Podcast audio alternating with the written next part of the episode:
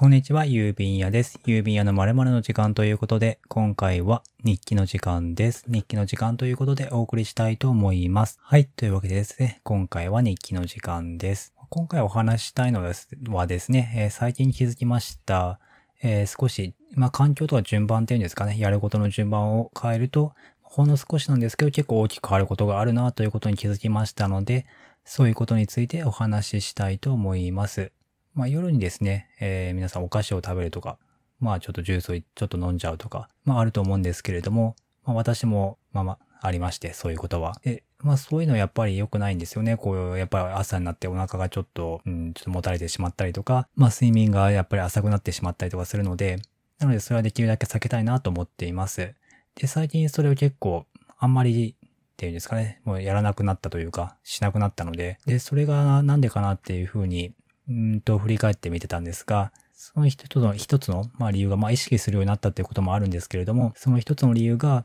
まず風呂に、まあ、さっさと入って、で、その、まあ子供と一緒にお風呂入るんですけど、で、その子供とお風呂入って、で、その後、まあ寝かしつけなどがありつつ、その後、まあちょっと体をほぐすためにストレッチをするんですね。で、その時に、まあ、あの足とかも触るんで、まあ手を洗いに行くわけですね。で、その洗面台に手を洗いに行くときに、ここで歯を磨くかどうか、ここですね。ここでだいぶ、その、早く寝られるかとか、その後に何かお菓子とか食べてしまうとか、そういうのを防ぐのにだいぶつながるなということが、まあ自分、個人的にはですね、あるということが分かりました。やっぱりこれは何回もこう日記とか、あとまあタスクマですね、まあ記録用のアプリを使って、何回もこう確認というか、記録したものを振り返っていくうちにやっぱりこういうところを、まあ、このタイミングで歯を磨くと早く寝られるというのが、なんというか実感というかありまして、まあ皆さんもそういうところあると思うんですよね。そういう、もうこの全く同じじゃないんですけど、なんかこのタイミングでこれやっておくと、この後がスムーズに動くな、みたいなこと、まああると思うんですけど、まあ私の今回の場合は、まあ洗面台でこうストレッチの後に歯を磨くということが、えーあるなと分かりました。で、これはですね、まあ一つ考えてるのが、まあこれ記録をすることで、まあちょっと、まあもしかしたら記録はしなくても分かるっていうことはあったかもしれないんですけど、まあ記録をすることで、まあ多分把握はしやすくなったと思うんですよね。で、こういう記録とか、記録はまあこういう習慣とかの把握につながるんですけど、まあある意味こう行動の解像度を上げてるとえいうことが言えると思うんですね。行動を細かく、まあしっかりと細かく見れてると、えいうことになると思います。でですね、こういう記録って、こうアスリートの方もやっぱりよくされてるんですよね。こうサッカー日本代表の中村俊介選手とか、まあ、えあと確か本田選手とか、まあもう多分もっといろんな方もされてるんですけど、あとは、えっ、と、フィギュアスケートの羽生結弦選手とかも、えー記録とかそういう練習の記録とかそういう日記というか、そういうものをつけてらっしゃるんですよね。で、やっぱりそういうのって、そういう、こう練習、特に練習ですよね。練習とか試合とか、その、この、えっ、と、振り返ることで、その時の行動の解像度とか記憶、どういうふうに、なぜ考え、そういうふうに考えて動いたかとか、自分の行動、動作ですよね。動作を自分の思い通りに動かすために、やっぱりその解像度を上げて、こう細かく把握しておくっていうのが、まあ、やっぱり再現をするためには重要なので、その細かく把握できて、まあ、なんていうんでしょうかね。細かく把握して、その上でそれを再現できることができれば、その技術は再現できるということになるので、まあやっぱりその個人、えっ、と、その動作とかの解像度を上げていくっていうのはやっぱり有効だと思うんですね。だからこそアスリートの方はそういう記録を取っているという方が多いな、多いんだろうなと思います。で、まあだから今回のその、暴飲暴食というか夜にお菓子を食べないようにするとか早く寝るっていうのにも、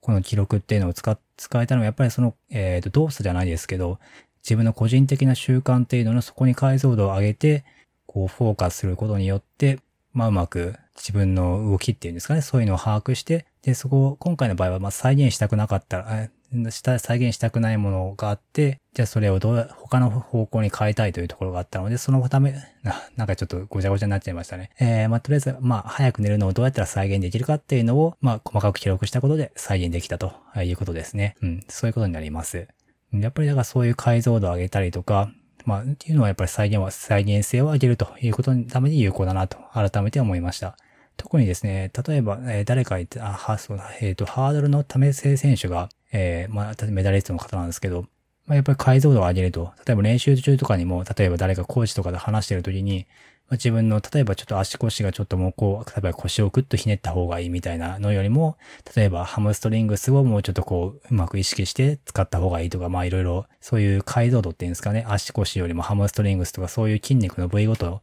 の言葉を使って、解像度を上げた方がやっぱり意識できるところっていうのは違ってくると思うので、そういう意味ではやっぱり解像度を上げられるところを上げておくっていうのは、うん、やっぱり、